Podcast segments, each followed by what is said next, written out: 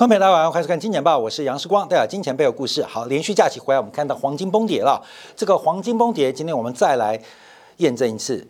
到底是要看见才会相信，还是相信才会看见啊？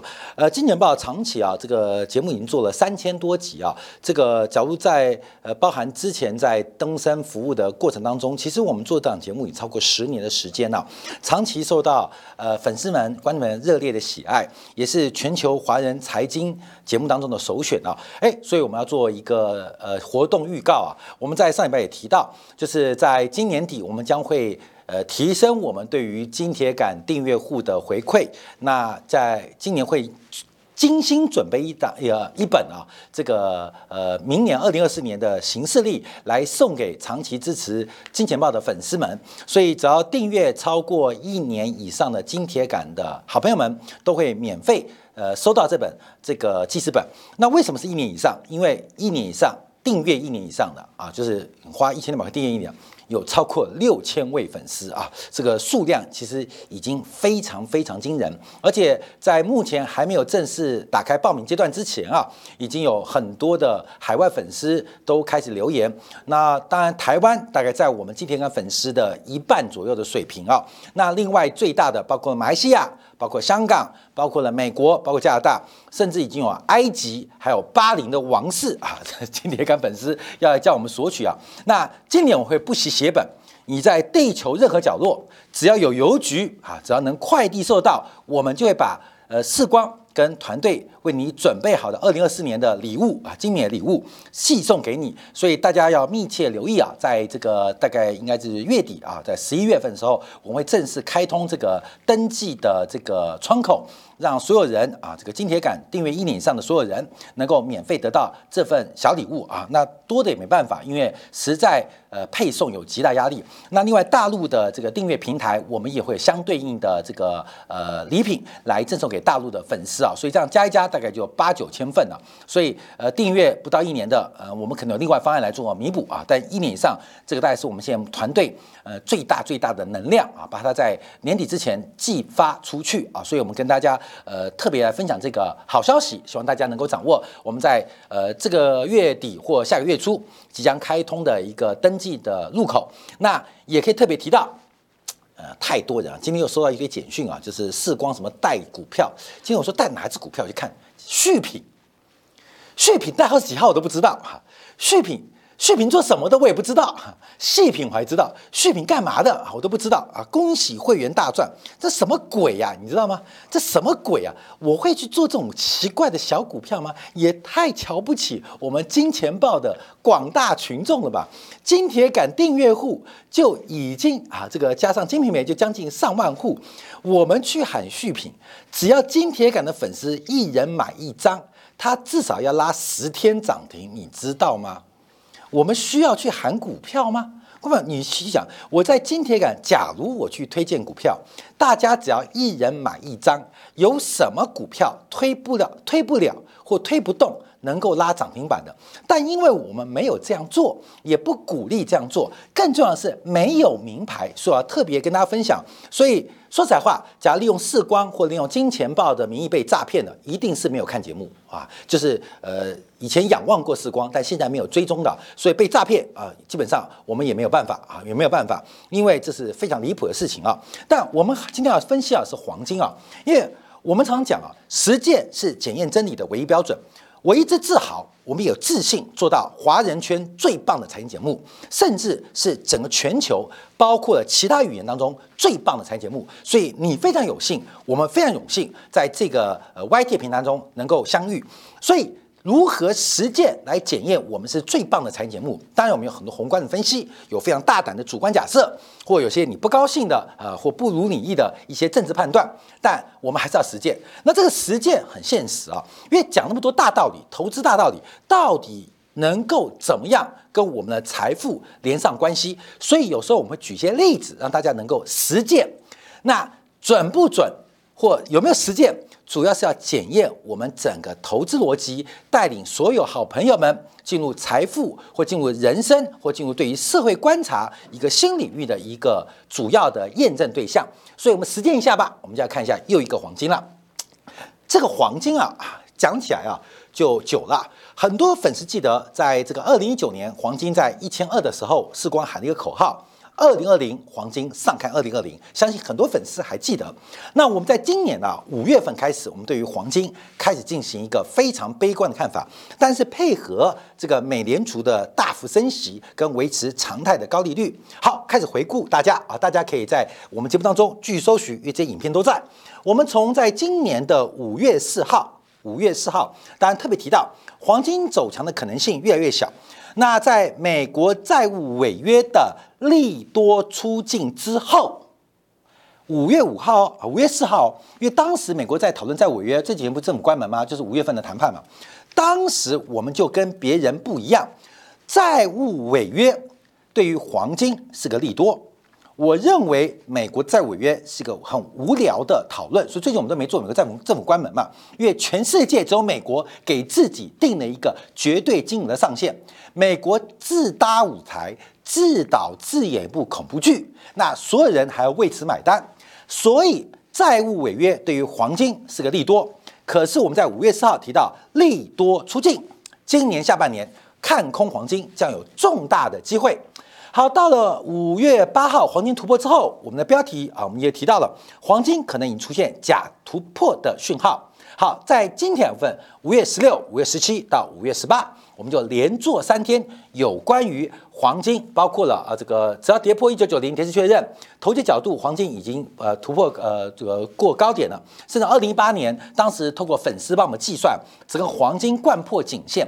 应该就是金铁杆所为，因为我们当时很简单，平均每个人下五口，那金铁杆的观众有五分之一或十分之一进行下单。从当时节目播出后的这个时间点，就很清楚看到整个黄金就跌破颈线，所以我们当时啊，呃，这个做分析，会不会是金铁杆干的？啊，可能性还并不低。好，所以我们整个角度啊这样做观察，所以黄金到现在为止，今天已经一八三零，这边的报价都是以伦敦金的现货价格为主。我们在节目当中也不断提醒大家注意，第一个，黄金的期货操作出现了非常匪夷所思的正价差，也就是深水，在实质利率为正的情况之下，期货的深水莫名其妙啊，这是我们节目讲过的嘛。现在可以看到，所以什么意思啊？你看黄金现货这样跌，那投资人假如想去偷偷的去做投机啊，去做赌博，去做操作，你会做黄金期货，但你会发现一个很妙的事情：黄金的期货比现货深水，也就是黄金啊现货，比如一八三零，黄金期货一八三八，等到结算的时候多赚八块钱。转仓它可能是一八四五，你可以多赚七块钱，这是市场上老天爷送你的钱，你要好好掌握。所以，我们对一些行情啊，呃，特别做观察。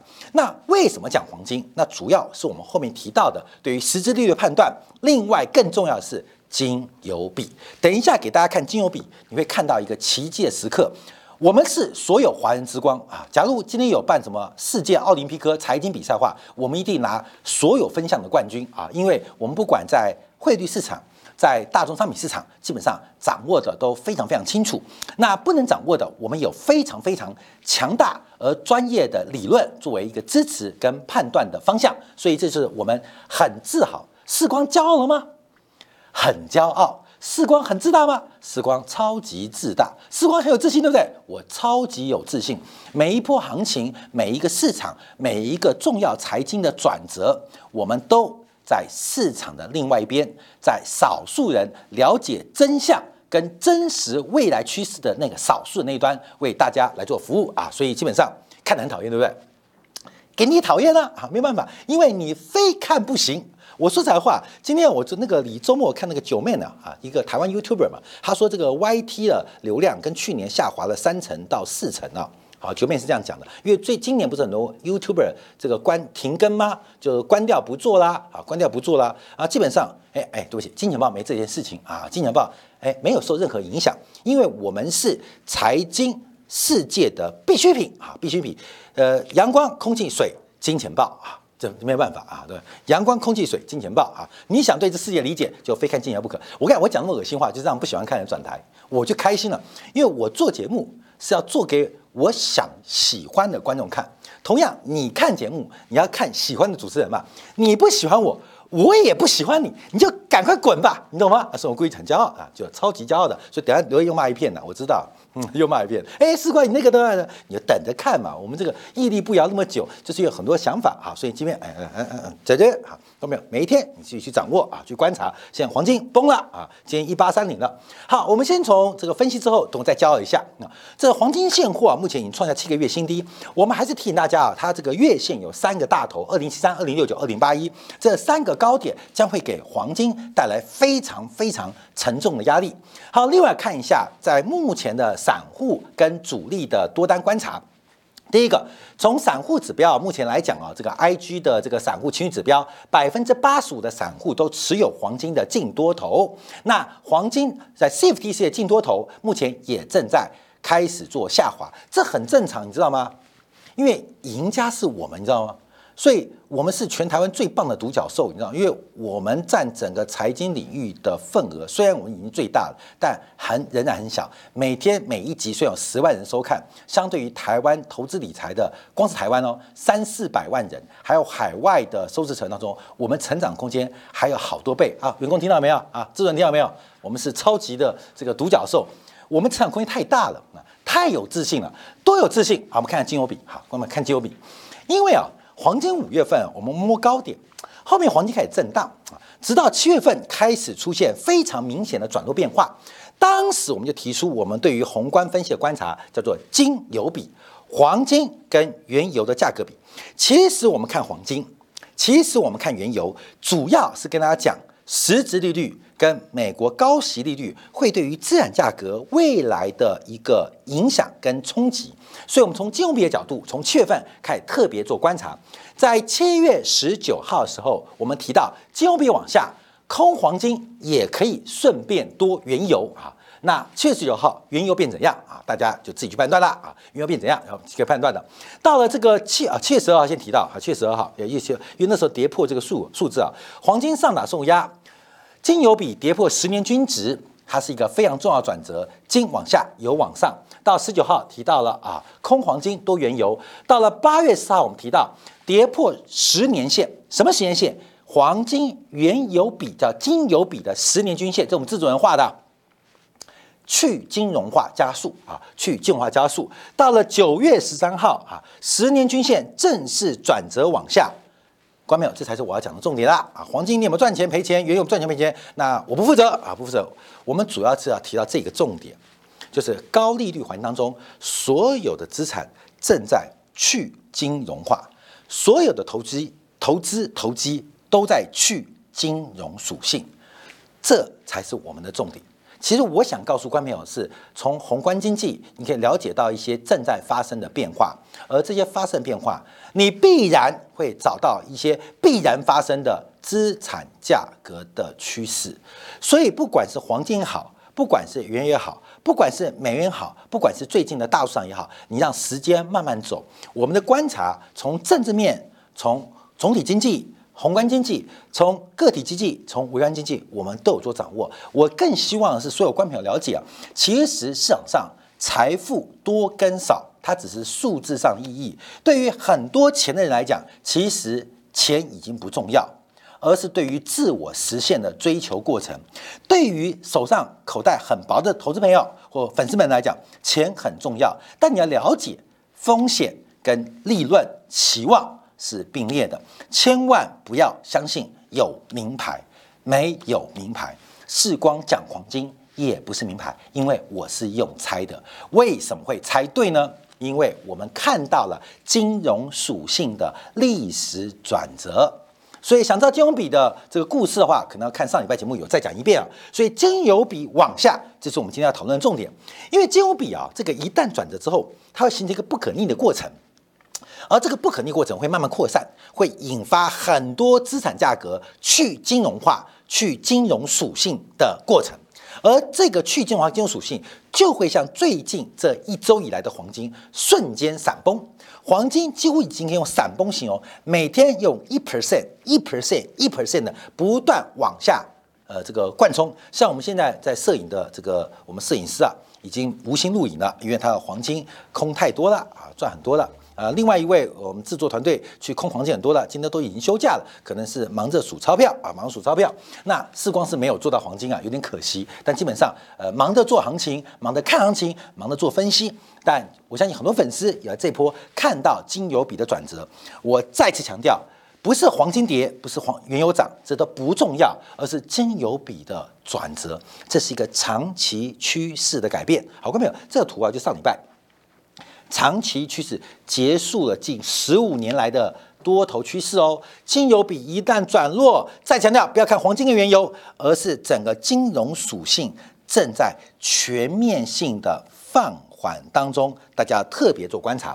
好，另外我们再借用大摩的报告，这大摩报告我们自己就一直提到，用大摩的角度来算安全边际。我们这之前好像今年改特别讲安全边际啊，就用大摩啊，二零二三年的黄金定价模型，从截距。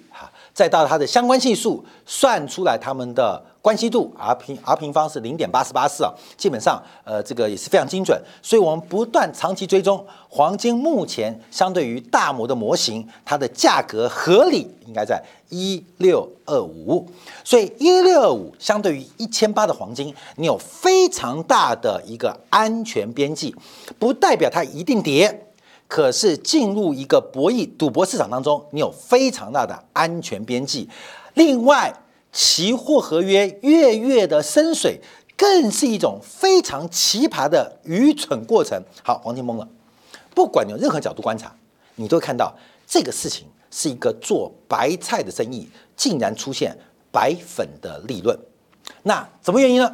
第一个，金油比。第二个就是我们一直长期用大模的模型带领大家来观察黄金，你就一直看着它，一直看着什么时候回归，我们不知道；什么时候回归，我们不知道，但它就会慢慢的回归，慢慢的发生。跟大家做报观察啊。好，从黄金大跌之后怎么观察呢？因为从上礼拜啊，CFTC 所做的这个商品持仓报告，我们看到感觉大规模在减码哦。哎，大规模解码，你像那个，我今天早上开会说那个库欣原油交割点啊见底啊，我上礼拜提到，我不信啊，我真不信啊，真不信。大家还记得二零二零年的五月份，当时我们说美国农业部造假吗？九十九个真的报告，就是为了掩护那一份假的报告。库欣交割点说现在已经没有油可以交割了，你去打开啊。谁能打开这个库欣交割点没有油，使得油价出现了逼空的位置？尤其从远近月合约更看到这个现象，你就要当心当心这些新闻背后的真相。好，现在 CFTC 从上礼拜观察，越从能源啊、贵金属啊、农产品啊，甚至到其他的软性、硬性的商品，都出现大规模减持的动作。这个大规模减持。并不是商品通缩，也不是价格怎么样，这是美国的，主要就是实质利率跟金融比的关系。简单来讲就这样，啊，各位，所以我们一直强调这个变化。好，我们看彭博大众商品指数啊，它基本上跟中国内地的商品指数出现背离，因为中国内部像南华工业指数啊，基本上都是走高，最近拉回了，但一路走高。可是彭博大众商品却是一路走低，这其中当然有美元的这个定价跟人民币的定价，就是货币定价的购买力评价有关。那另外我们看到，就是除了货币购买力。的定价，因为美元升嘛，所以以美元计价跌嘛，人民币贬嘛，所以以人民币计价的涨嘛。我们懂意思啊？这购买力评价。那另外观察这个进去金融属性当中，一个是美国，一个是中国。中国现在的实际利率跟美国实际利率的不同，会有不同的变化，要跟大家特别做观察。好，最后我们提到上礼拜公布的 PC 八月份的 PC 啊，PC 开始反弹了，八月份 PC 三点四七，七月份三点三，六月份三点零，受到基期因素的影响，左下右上。所以，美国在短期要控制通胀的可能性非常低。等一下啊，等一下，我们要讲到日元了。大家要用常识来判断物价水平，不要用念太多教科。有时候经济啊，常识判断就可以。中美的脱钩是一个长期的趋势，中间有小甜蜜期，有吵闹期，不重要。这个长期供应链的重组，都会使得这些成本转嫁在。物价当中，再配合了少子化、老龄化等等的原因，这个物价长期的走高，呃，维持在百分之三以上的可能性越来越大。那百分之三的物价年增率，相对于中性利率跟实际利率，就会非常非常的超出大家的预期。好，我们从 P C 的角度观察啊，虽然包括了耐久材、包括了核心服务、住房都开始增速放缓，可是能源跟食品价格来兼棒，特别是能源的反弹，基本上带动了 P C 在八月份的表现。那原油会不会跌？原油要跌的可能性很低，我指的是大跌，像黄金这种跌法可能性很低啊，因为它的底部太大，而且要知道原油的定价权在谁手上，那油价维持在这个价位对谁有利，对谁有害，大家可以做观察。好，另外再往下掌握啊，就是从收入跟支出观察。那随着收入不断的放缓，目前支出也开始跟进放缓，这必然现象。谁说收入支出放缓，物价就要跌的？谁说的嘛？你没钱是你没钱呐，别人有钱了。我不断提到，我们之前啊，依旧美联储的报告来引用，因为美国人现在的收入更多的是在财富效应身上，除非美国股市崩跌，不然美国的物价需求跟供给关系无法放缓呐。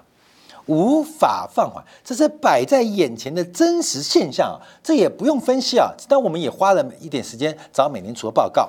所以最后我们要观察一个问题：在 P C 公布完之后，我们从这个 E F R 美国联邦基金利率来做对比。好，第一个，这是我们常看到的十年期抗通债 TIPS 的实利率，现在百分之二点二了，它已经过高了，这已经过高了。另外，这是金融属性的，另外消费属性的，就是拿 P C。跟这个美国联邦基金有效利率做对减，啊，先来了一点四五，也创下新高，正在逼近两千零八年之前的高点。那我觉得高点非常有可能接近。随着美国物价稳定在百分之三到百分之三点五，而美联储的利率会长期维持在百分之五点五以上，这个数据还有往上修正、往上修复的空间。为什么用修复来形容？因为实质利率不可能长期为负嘛，所以它回到百分之二叫做修复，它叫修复，就跟直利率倒挂不可能长期持续存在，所以倒挂的修正叫做修复，它不是突破，它不是转强，它不是多头，而是叫做修复。修复什么？修复它理论的应有的。水位啊，价格水位，价值水位。另外是修复长期的趋势，分享给所有金钱豹的观众朋友。好，说明课，我们在电影部分，我们要花点时间来聊日元啊，因为日元今天又创下十一个月新低，但我们只是对美为例。那日本央行到底要是护住国债，还是要护住日元？在莫奈尔的三元悖论当中，其实日本央行遭遇到非常大的麻烦。但这是麻烦吗？不是，这是他早就事先在十年前。安排好的剧本，休息片刻，在精彩部分为大家分析一下日元最新的发展跟未来的走势。